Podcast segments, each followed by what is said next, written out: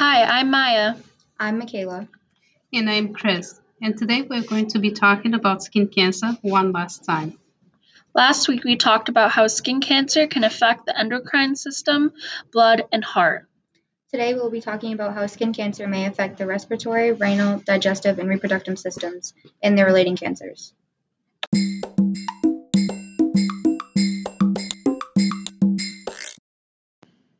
Chris, can you tell us a little bit about the respiratory system and how skin cancer relates? Of course. As we have said in many of our podcasts, skin cancer results in the abnormal uh, growth of cells that develop in the skin. The spread of cancer cells to other parts, parts of the body, including the respiratory system, can trigger the emergence of secondary cancer problems. So, what you are saying is if someone has skin cancer, they will be at risk for developing other cancers? Yes, cancer cells can travel through the uh, blood, after which they may, may be deposited in the respiratory system. It can trigger the development of lung cancer, which is a major form of cancer caused by overgrowth in cells in the lungs. That's right, Maya. Cancer cells can also affect other areas of the respiratory system, including the trachea, bronchus, and larynx. If you have cancer in your respiratory system, you may have increased coughing, shortness of breath, and hoarseness of speech of the individual. From the research I have done, the impacts of skin cancer on the respiratory system are based on, on the transferability of cancer cells from one location of the body to the other. It is important to receive early treatment and management of cancer to prevent it from moving to other locations in the body. How does the renal system relate to skin cancer, Maya? Patients of renal transplant are at risk for skin cancer, especially squamous cell carcinoma. This is the most common with patients receiving either um, kidney or liver. The donor may not even test positive to skin cancer or any other ca- kind of cancer. Getting squamous cell carcinoma is usually caused by how the patient heals and if there are are abrasions and the tumor license.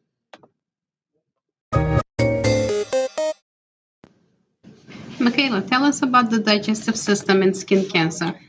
Digestive system melanoma refers to cancer starting in the stomach, intestines, salivary glands, mouth, esophagus, liver, pancreas, gallbladder, or rectum. As a reminder, melanoma is a disease in which cancer cells form in the melanocytes, Melanocytes are commonly found in the skin and are the cells that give the skin color. Correct. And while it is not uncommon for cancer to start in the skin and later spread to other parts of the body, cancer originating in the gastrointestinal tract are rare. The most frequently reported site is in the esophagus and anorectum. Symptoms of a digestive system melanoma may be nonspecific, including blood in the stool, stomach pain, vomiting, diarrhea, weight loss, and anemia, which is a low blood, red blood cell count.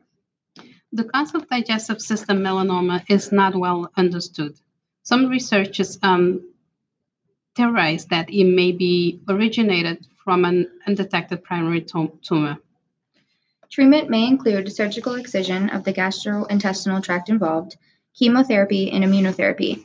A variety of imaging tests may be involved in the initial identification of the tumor, including video capsule endoscopy, ultrasound, PET scan, and CT scan. The tumor is confirmed by surgical resection. Careful study of the tissue samples from the tumor under microscope will show the same characteristics of skin cancer. Once this has been established, the following are proposed are proposed. Diagnostic criteria for primary melanoma of the small intestine.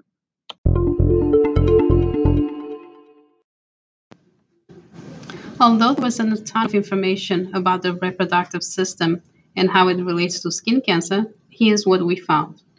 The reproductive system is covered with skin, which may be affected by cancer and cancerous cells. This skin cancer can be observed around the genital area despite the areas not being exposed to the sun on numerous instances. Melanoma is the most common form of cancer affected in the genital areas of human beings. And there are numerous forms of general um, cancers that can develop in the individual, including cervical, ovarian, and testicular cancer.